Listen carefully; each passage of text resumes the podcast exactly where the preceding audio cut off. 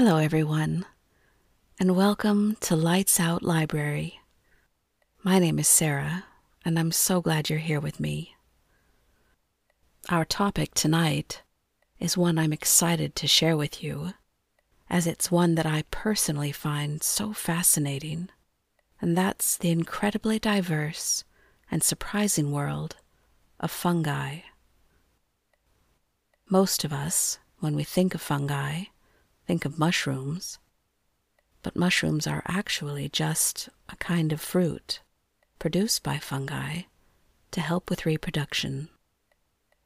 I will tell you all about mushrooms, but there is so much more to this topic. Fungi can be microscopic or enormous. They can grow in extreme environments on Earth, like deserts or in deep sea sediments.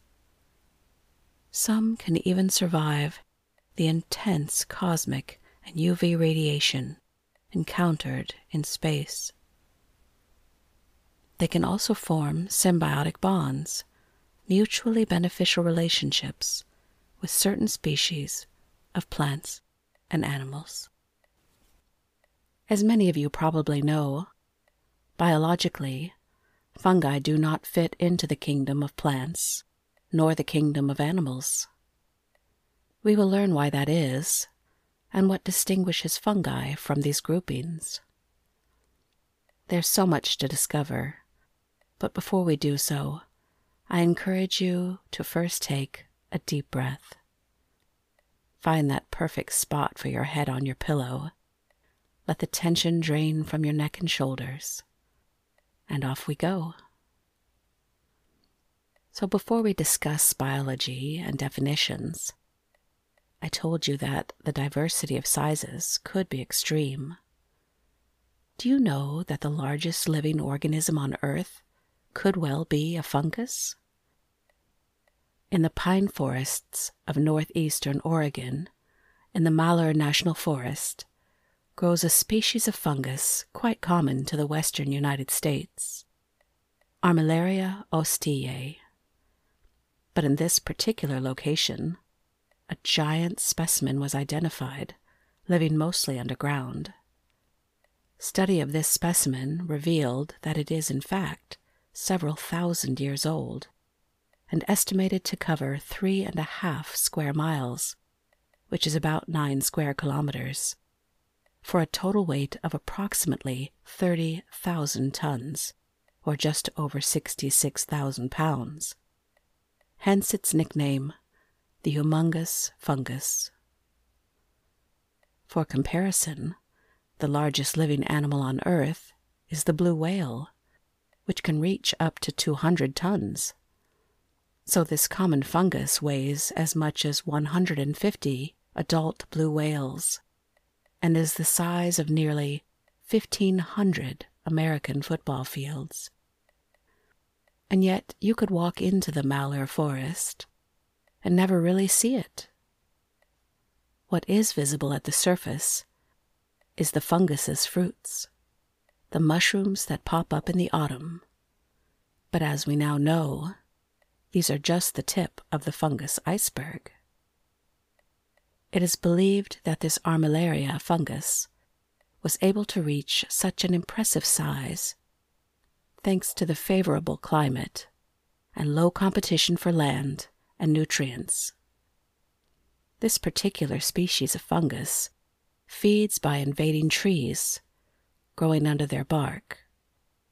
It stops water from circulating in the affected tree, which kills it, but very slowly, over about 30 to 40 years. And as it feeds on the tree's wood, the fungus forms a white membrane under the bark that resembles latex, but is actually a living organism. Even though it is spread out over such a vast area, we know that it is the same continuous fungus. We know this because in different places the tissues are connected, and DNA tests have revealed that samples taken several kilometers apart are from the same organism. While it continues to grow underground, at the surface, it makes mushrooms or feeds on trunks. To be clear, not all fungi are dangerous to trees. Many are even necessary for trees to live and to extract nutrients from the soil, as we will discuss later. Large fungi first appeared several hundred million years ago during the Ordovician and Devonian periods, approximately 470 to 360 million years ago, and were the largest land dwelling organisms at the time, at least that we know of. These ancient fungi were mushrooms of sorts that resembled tree trunks more than anything. They were about three feet wide and up to 26 feet or 8 meters in height. We know about them through terrestrial fossils, and study of these fossilized tissues suggests that they were part of the fungus kingdom, even though their exact relationship with existing fungi lineages today is uncertain. So, this raises the question what are fungi exactly? Historically, we had two man made categories animal or plant. These categories were based on mere observation, meant to easily distinguish one from the other. So, what is a plant? What is an animal? The traditional historical definition of plants, as opposed to animals, was made in antiquity. Aristotle, the Greek philosopher, distinguished plants as things that generally do not move versus animals that are generally mobile to catch their food.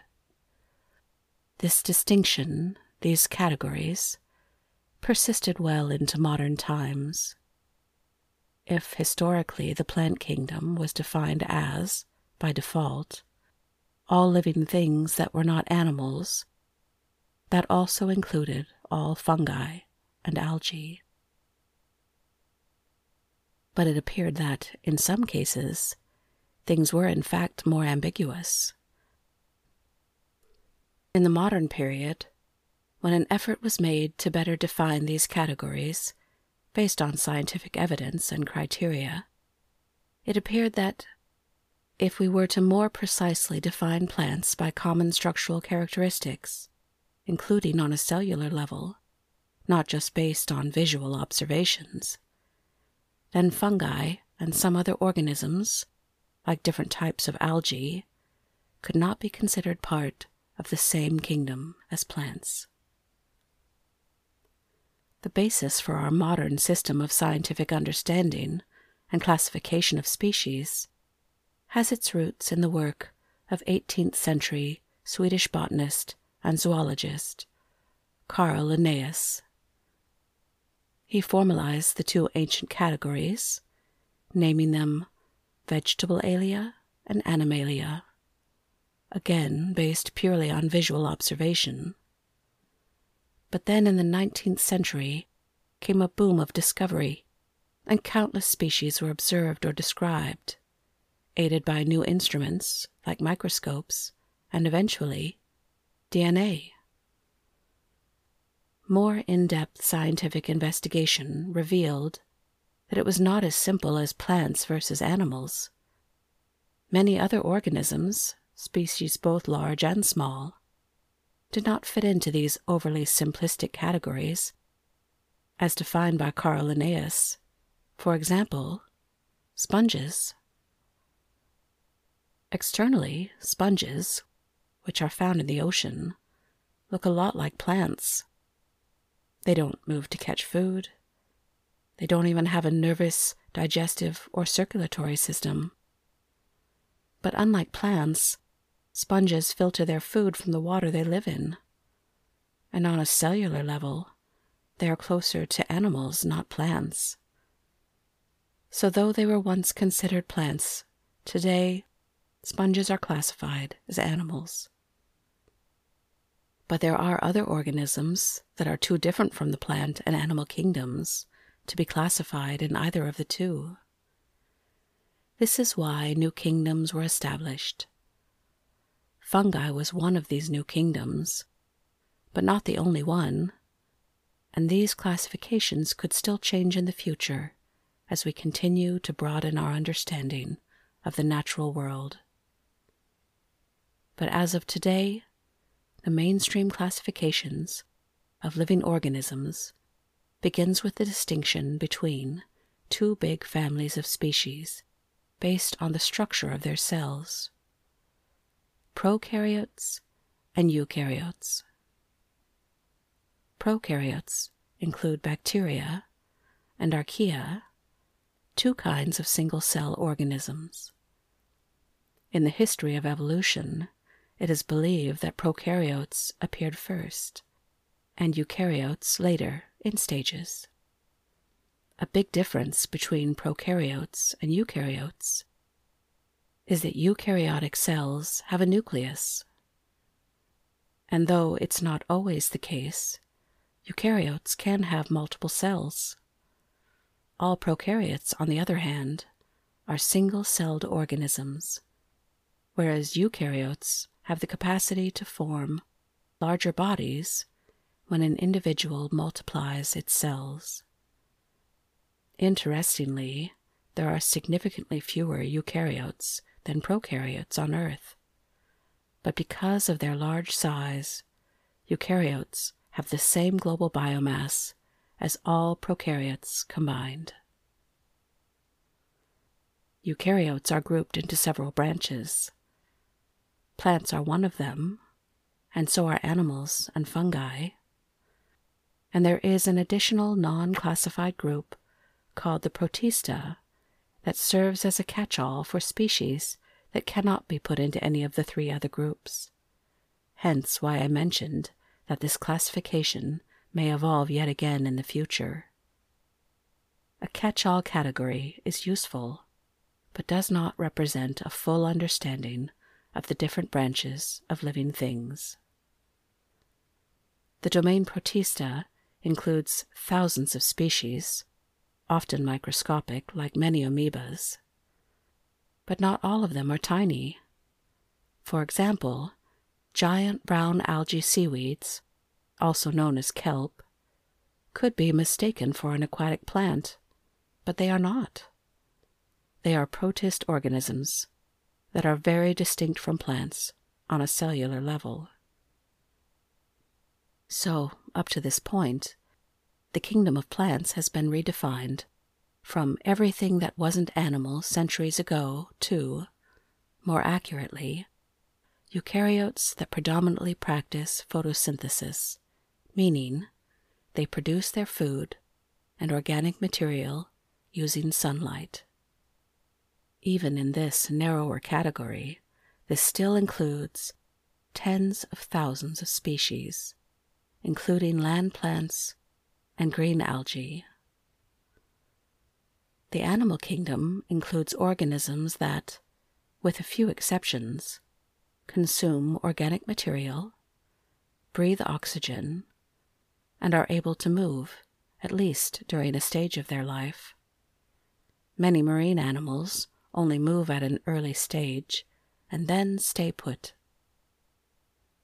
Animals can also reproduce sexually. There are approximately one and a half million described animal species, with an estimated total of seven million currently existing animal species. The fungi kingdom is separate because, unlike plants, fungi do not photosynthesize. They instead acquire food by absorbing molecules from their environment, typically by secreting digestive enzymes. The fact that they digest food from outside themselves could make them animals, but they are not animals due to their lack of mobility. A fungus's only way of moving is by growing, except for the spores they disseminate. The spores themselves, though, are not fungi. They just carry genetic information as a means of reproduction. We will see later that mushrooms are a means of disseminating spores for some fungi. there are many other differences between fungi and animals. Animals are generally able to respond quickly to external stimuli, as they developed with nerves, muscles, or tissues that can contract. Fungi lack these characteristics, and their only way to move in their environment is by changing their direction of growth or their metabolism, which is significantly slower than a nervous or muscular reaction. Fungi also do not digest food in a stomach, as they don't have one. And finally, the cells of a fungus are different, with cell walls that contain chitin, a complex molecule produced by many organisms. Chitin forms rigid surfaces and is also found in the exoskeletons of insects and crustaceans as the main component of their external armor. Chitin, in its properties and function, is closest to the protein keratin found in animals. Keratin is naturally produced by many animal species, including humans, and is the main component of nails, hair, feathers, scales, and even horns. Keratin is a different molecule than chitin, a different polymer, but the two function very similarly. So, fungi have chitin in their cell walls, making them rigid, and this is a major biological difference from plants and animals.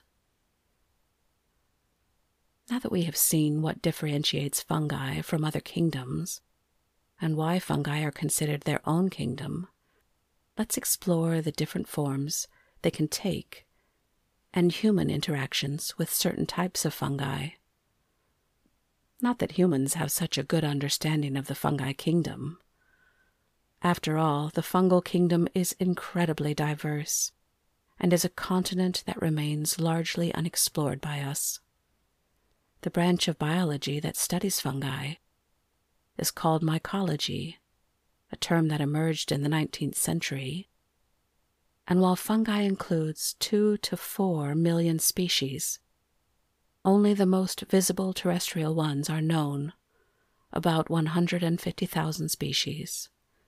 This means that less than 10% of species in this kingdom have been described scientifically.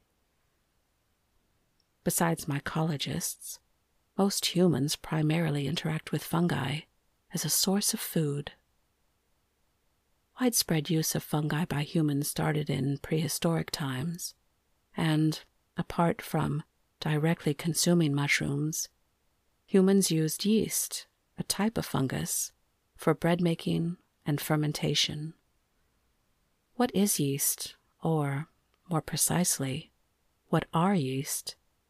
as there are many types. We currently know of at least 1,500 described yeast species. But how do we know that these are fungi? Here we rely on certain characteristics. Are the eukaryotes made of a single cell with a nucleus?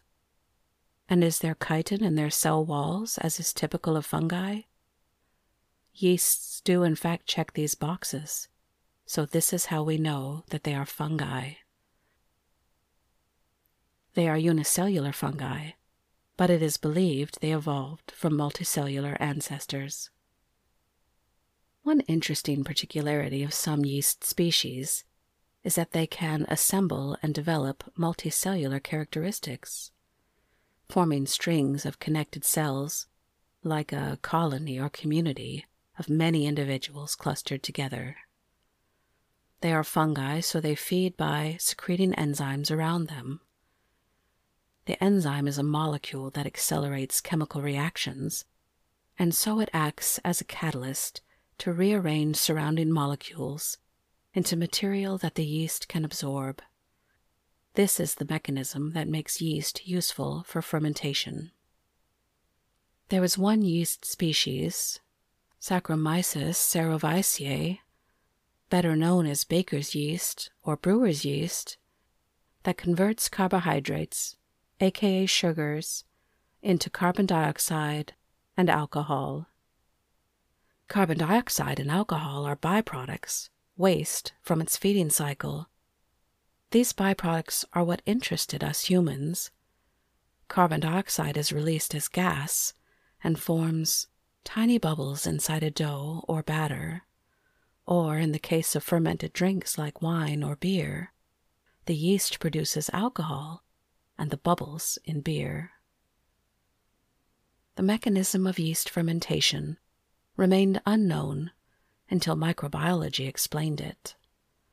But early humans still learned to cultivate yeast, for example, by making and maintaining a sourdough starter, or to make alcohol with grains and fruit, even though they didn't really know or understand how any of it worked. These are ancient processes. When it comes to yeast rice bread, there are drawings depicting the bread making process found in Egypt dating back 4,000 years. But the practice appeared long before that. Vessels as old as the Egyptian drawings and that once contained alcohol have been found in Israel. They were used to contain fermented beverages like beer and mead, and studying their interior surfaces microscopically revealed that the yeast colonies these vessels originally contained had survived thousands of years despite the absence of additional food. They had simply slowed down their metabolism, sort of hibernated, waiting for a time when they would once again be fed. This is the earliest direct biological evidence of yeast use in ancient cultures. It took a long time for scientists to understand the mechanism that made yeast active. Until the works of Louis Pasteur in 1857, yeast was believed to be a simple chemical catalyst rather than a living organism. Advancements in microbiology in the second half of the 19th century finally helped us to understand how yeast worked and subsequently to explore yeast's reproductive cycle. Yeast can reproduce sexually in rare cases, but most of the time does so asexually. Some yeasts can fission, that is to say, the yeast cell splits itself into two daughter cells that are identical. The more common method of asexual reproduction, though, is budding. This means that a small daughter bud without a nucleus forms on an existing yeast cell. The parent cell's nucleus then splits, with half migrating into the daughter cell.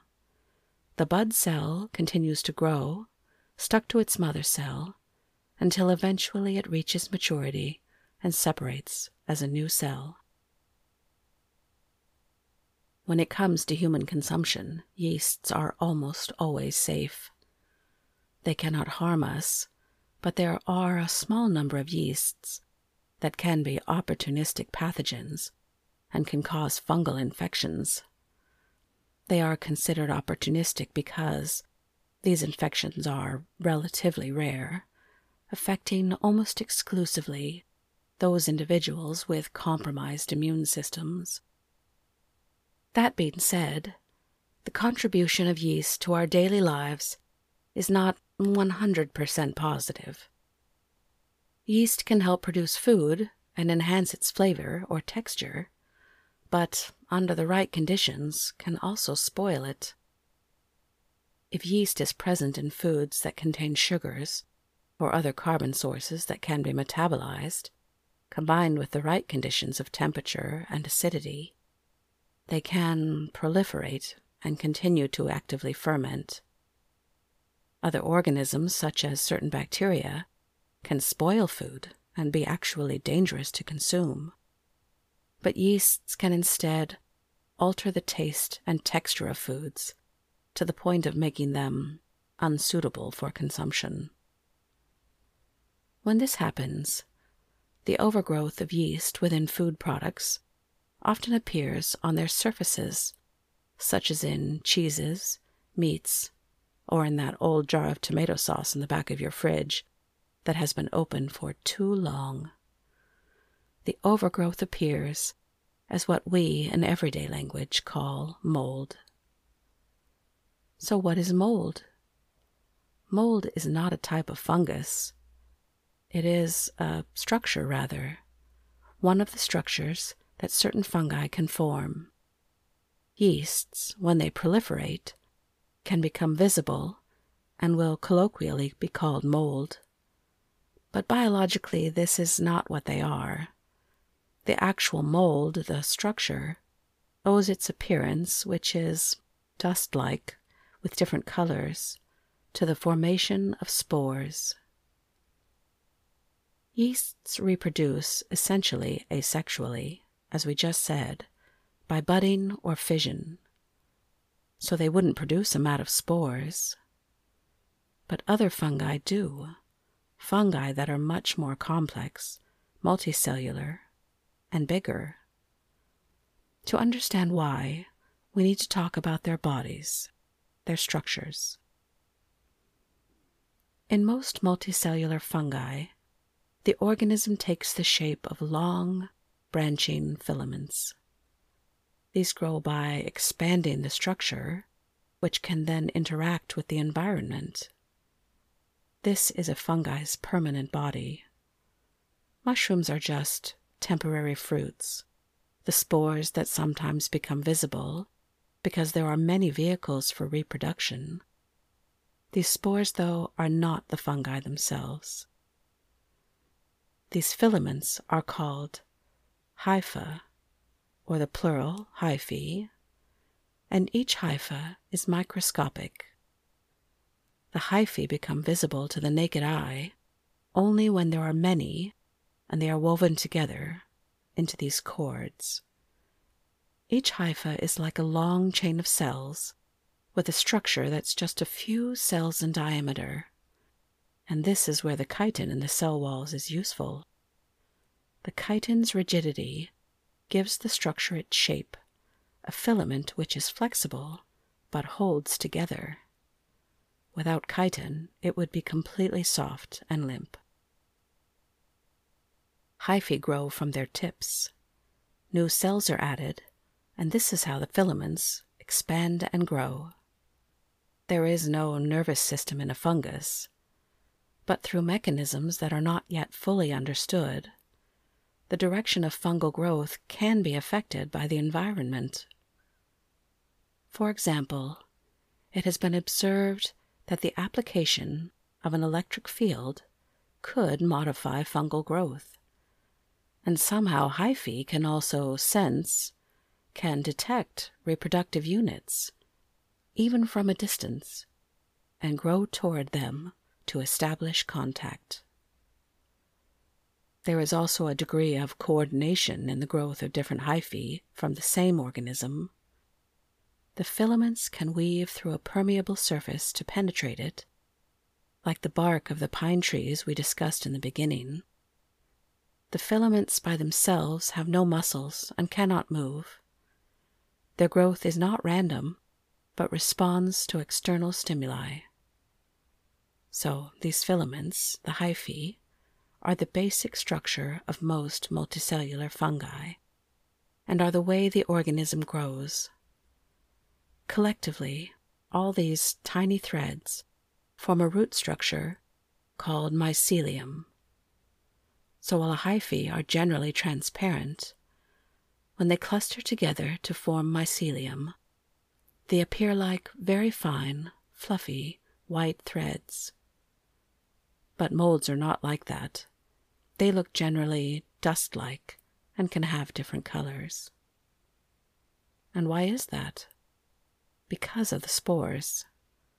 Molds become visible and take their familiar appearance on food or on a surface because, at the end of the hyphae's filaments, spores proliferate. And this is what produces the dusty texture and also makes various molds a health hazard in case of allergies or when the spores float free and cause disease. What are spores, by the way? They look like a kind of fine dust and are produced by different fungi or plants. Plants like ferns, for example. But let's take a closer look at spores. In biology, a spore is a unit of sexual or asexual reproduction made for dispersal. In terms of function, they are like the seeds of flowering plants, but with different mechanisms.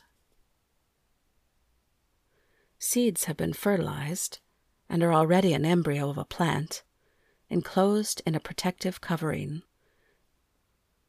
On Earth, spores appeared long before seeds, and are, in fact, the step before seeds, not only in evolutionary terms, but also in the fertilization process. Flowering plants also produce spores. Pollen is a spore, for example. But pollination is a form of sexual reproduction. It mixes the genetic input of two individuals. Some plants can self pollinate, but still, the embryo will be the product of two halves of genetic information. Some spores utilize sexual reproduction, but others are self sufficient.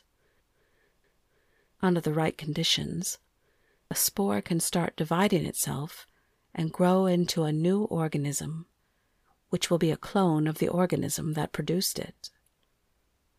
Each individual spore, though, has little chance of fertilizing another or of growing into its own organism.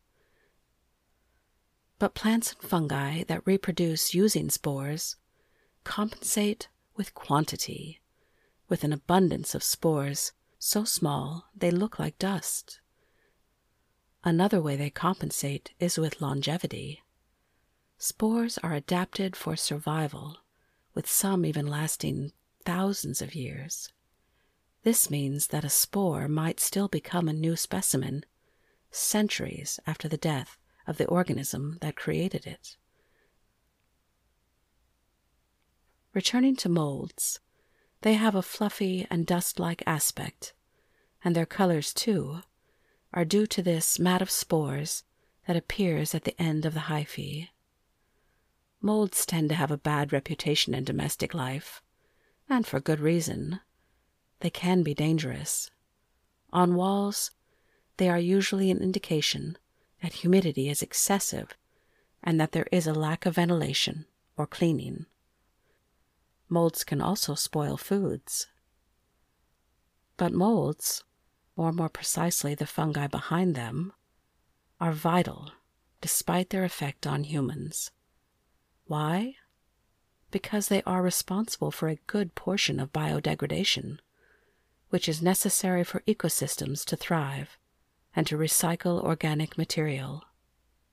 Land vegetation, especially forests, would be very different without fungi living in the ground and, to a lesser extent, on trees, constantly breaking down and recombining molecules. Molds are also useful in the production of pharmaceuticals. For example, mold gave us antibiotics, which were a game changer for modern medicine.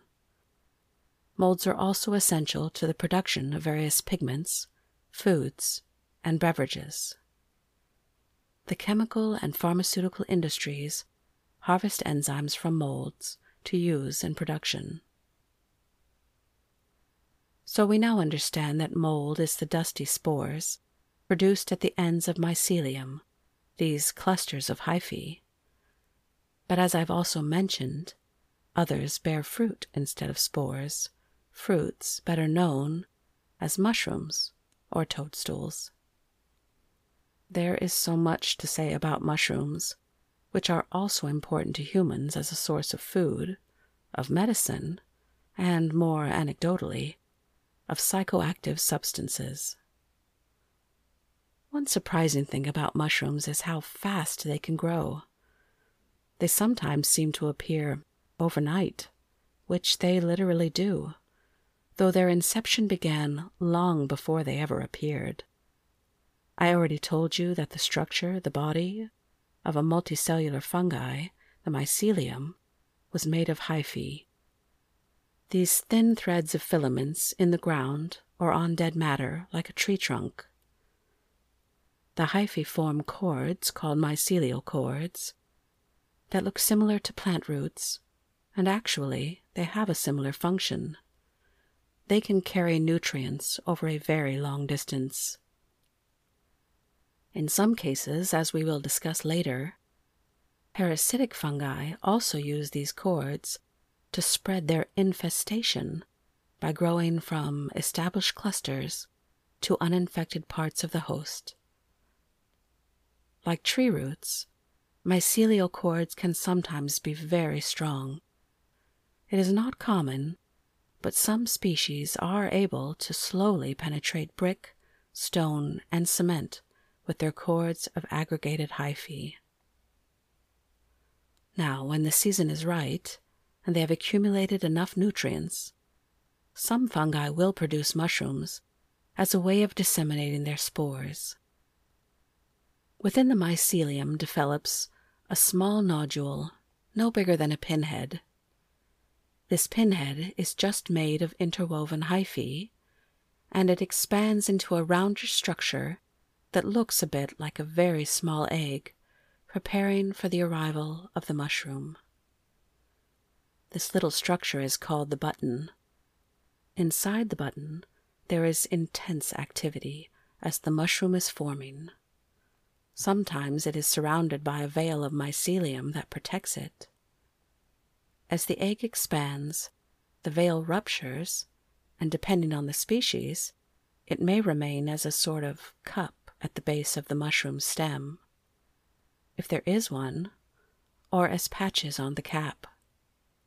It is also the remains of this veil that may form a sort of ring around the center of the stem once the mushroom has popped up. When the mushroom is ready in its button, typically after about a week, the mushroom can now expand very rapidly by just absorbing water provided by the mycelium all the cells are preformed, and they suddenly inflate like a water balloon as the mycelium injects water carried through its web of filaments. This is how mushrooms pop up seemingly overnight. The button is already formed, the mycelium delivers water, and voila, a mushroom is born. But this bit of magic is also why mushrooms are short lived and fragile. They are mainly water, contained by the most delicate of membranes. Typically, spores are placed under the mushroom's cap, where they can be dispersed by wind or rain, which would have been nearly impossible for an underground fungus. But as you've likely seen yourself, mushrooms can be colorful, sometimes even spectacular, and have intriguing shapes. Why should a fungus spend its energy and precious resources on a mushroom that will exist only for a short time? This is believed to be an evolutionary feature. Bright colors and plump fruit attract animals that feed on the mushrooms, and this helps to disperse spores and with reproduction. It's very similar to how flowers use colors, scent, and shape to attract insects and other pollinators that will carry their pollen to another flower of the same species. These organisms offer food to animals, and the animals help them to reproduce in one of nature's many fruitful symbiotic relationships. Now, as you know, the bright colors of mushrooms can also be a warning sign Mankind has used mushrooms as a source of food since ancient times. But one thing humans learned early that you have to be selective when choosing mushrooms to ingest. Many species are edible, the majority actually, but it's always advisable to cook them before eating because heat destroys several potentially poisonous compounds. There is a small number of deadly species and several others that can cause severe symptoms in humans. It is supposed that the concentration of toxic compounds in mushrooms could also be an evolutionary feature selected for some species of fungi. When the mycelium forms a mushroom, it spends considerable energy and material to produce it. There would be a risk that animals would eat it while it's still a button, before the mushroom expands and becomes able to disperse spores. Making it poisonous is either a defense mechanism or a way of making the consumer vomit before digestion so the spores are not lost. Among the toxic compounds found in dangerous mushrooms, a recurring one is amatoxin, which is lethal even in small doses, even as little as half a mushroom. Amatoxins cause damage to cells once they enter someone's system. They perforate the membranes of cells, and since they travel through the bloodstream, are able to easily reach the organs in the body. Even a small quantity of amatoxin is enough to damage the liver and heart beyond repair. So if you go mushroom hunting and are unsure about a mushroom, it is always better to be on the safe side. Most of the time, poisonous mushrooms do not kill, but they can still cause a lot of damage. Wild mushrooms must always be cooked before eating. Never eat them raw. Another, more long term danger presented by mushrooms is that they have a propensity to absorb heavy metals like lead or mercury, including radioactive elements. This is not an issue for mushrooms bought in a supermarket and grown in a controlled environment. However, it can be a problem when regularly consuming wild mushrooms. Other types of compounds found in mushrooms are considerably less sinister and have actually been sought after in various native medicine traditions for their real or supposed healing properties. These are an informal group known as psilocybin mushrooms, better known as magic mushrooms or simply shrooms, that are taken for their psychedelic properties. It seems they were discovered in various parts of the world during the Stone Age, which seems appropriate. There is evidence of this in Africa and Europe, but they were particularly present in the Americas, North, Central, and South, and were used in religious, spiritual, or divinatory contexts in indigenous cultures, where their use sometimes continues. But why do magic mushrooms have psychedelic effects? It's because of the psilocybin they contain, a compound that, when ingested, is broken down by the liver. That is why the effect is not immediate and takes about mm, 20 to 30 minutes to kick in. The resulting compound, psilocin, is responsible for the mushroom's psychoactive effects. It activates the same receptors in the brain that serotonin activates. Serotonin is a complex molecule, a neurotransmitter that plays a crucial role in regulating various functions, including mood modulation, cognition, reward, learning, and memory. It also regulates psychological processes, such as vomiting or vasoconstriction, which is the narrowing of blood vessels.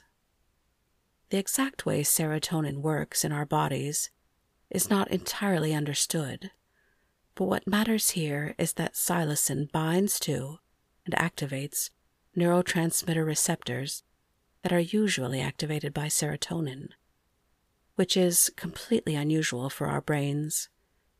This activation by psilocin produces the characteristic trip including changes in mood, imagination, and perception, and often includes hallucinations. The way this substance works probably also explains why the experience can be very different from one person to the next. The experience results from the interaction of the molecule with someone's centers of perception, memory, and thought processes which are very personal things. In a study conducted by Johns Hopkins Hospital, among a population of people who had consumed magic mushrooms, a third of them declared it had been the single most significant spiritual event in their lives. Yet another third, though, reported extreme anxiety caused by the experience. So taking shrooms is not without risks. The use of mushrooms and other recreational drugs is also illegal in many countries around the world.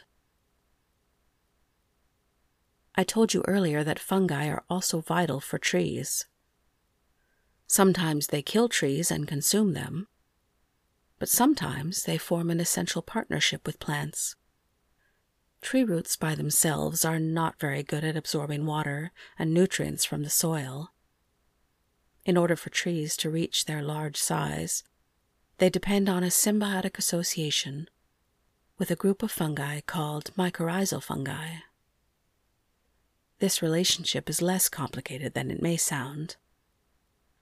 The mycorrhizal fungi are located inside and around the roots of plants and trees.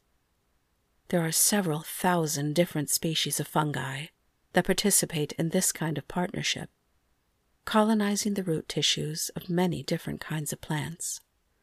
Some of these fungi can only associate with one genus of plant, while others are generalists and can bond with different plants. The plants that benefit from this association include eucalyptus, birch, oak, different roses, pine, orchids, and many others. It is called a symbiotic relationship because each side brings something to the other. The plants need to extract nutrients from the soil, which they cannot absorb well through the cell walls of their roots and this is where the fungus can help. It injects the nutrients, minerals, and water that the plant needs, additionally, serving as a barrier against toxic elements. For example, it has been observed that trees can survive in contaminated or acidic soils rich in metals thanks to the fungi living in their roots. On the other hand, the plants feed the fungi Fungi cannot synthesize sugars like plants can through photosynthesis. So, as a reward for its services, the fungus is given food and shelter in the roots of the tree. For the tree, the fungus is like an extension of its roots. We've known about this symbiosis for a long time, observing it as far back as the 19th century but a more recent discovery is that trees can somehow exchange signals, can communicate using a form of communication that is not yet well understood. This communication appears to be facilitated by the contacts between trees' roots, and it seems that fungi might also play a role here. The mycelium, the web made of filaments of hyphae, has the capacity to transport molecules very well. And so it is possible that signals are traveling between trees or plants via these molecules themselves or their flow. Fossil records indicate that this association between fungi and plants is ancient, thousands of millions of years. But it is not known precisely when it began. In the current state of paleomycology, the study of fossil fungi, it is believed fungi diverged from other life forms around mm, one and a half billion years ago, at a time when, to our knowledge, only single cell forms of life existed. The first fungi very likely remained single celled for hundreds of millions of years. They would have evolved from a bacteria ancestor and for a long time would have stayed purely aquatic. The oldest and most disputed fossils of terrestrial fungi date back to about 400 million years ago, the time period called the Devonian, known to be a moment when life forms suddenly became more diverse and complex. When I say suddenly, of course, I mean so on a geological scale over a period of several million years. But it could have been before this time, during the Cambrian era, that fungi colonized the earth. the Cambrian was another period of rapid life expansion. It could even have happened before the Cambrian. Here, doubt exists, because fossils that look a lot like fungi have been dated as early as 635 million years ago. But it is unclear whether they were already terrestrial fungi or something else. Due to their structure and composition, fungi just do not fossilize well. They cannot biomineralize, that is to say, their cellular structure cannot be replaced by minerals and become rock.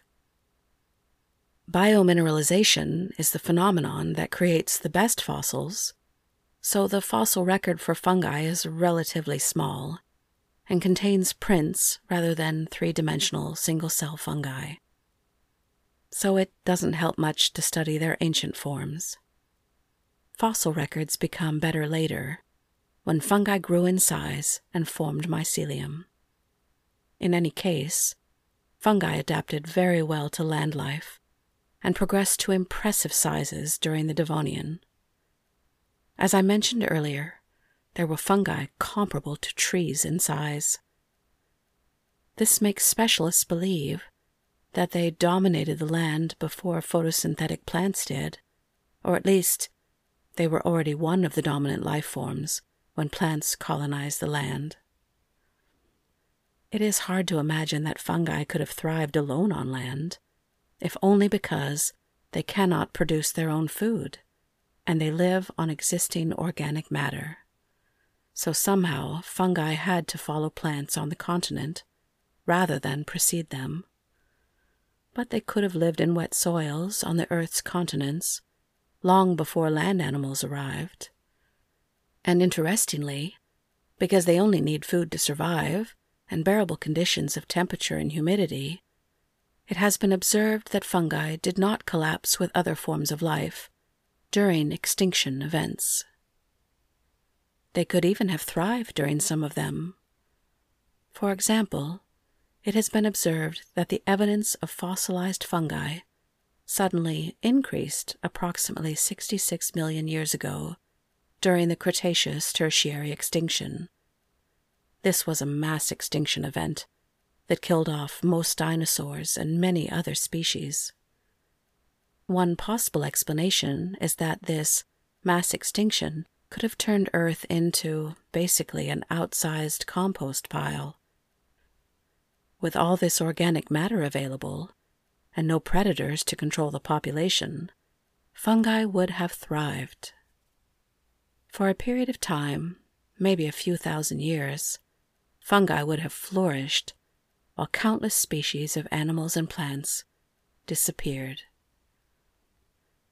I already talked about the symbiotic relationship between plants and fungi, but fungi are also known to partner with insects several groups of ants and termites cultivate fungi, and they do so for several purposes as a food source and also as a structural component of their nests.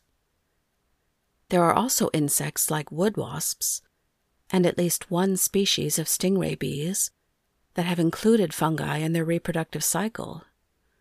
When they lay eggs or leave larvae behind, they leave them with a stash of spores or of developed fungi. The fungi provide food to the larvae that will not be entirely consumed. So, on the one hand, it helps the insects to reproduce successfully, and on the other hand, this association helps to disseminate the fungi or their spores to new locations. Yet another form of symbiosis is with algae and fungus, which form lichen found almost everywhere on Earth in a variety of colors and shapes. Lichen could be mistaken for plants, but they are not. They are composite organisms in which algae live in a mutualistic relationship with fungi, forming what could be seen as a tiny, self contained ecosystem. The algae produce their own food through photosynthesis and the fungi provide a protective structure, a medium, where their tiny single celled hosts can live and multiply. And lichens have no roots, which is why they can grow on almost any surface. They just need air and light. When lichens grow on trees, they are not parasites. They only use the trunk as a surface, a substrate, or sometimes in rainforest or temperate woodlands, they hang from branches.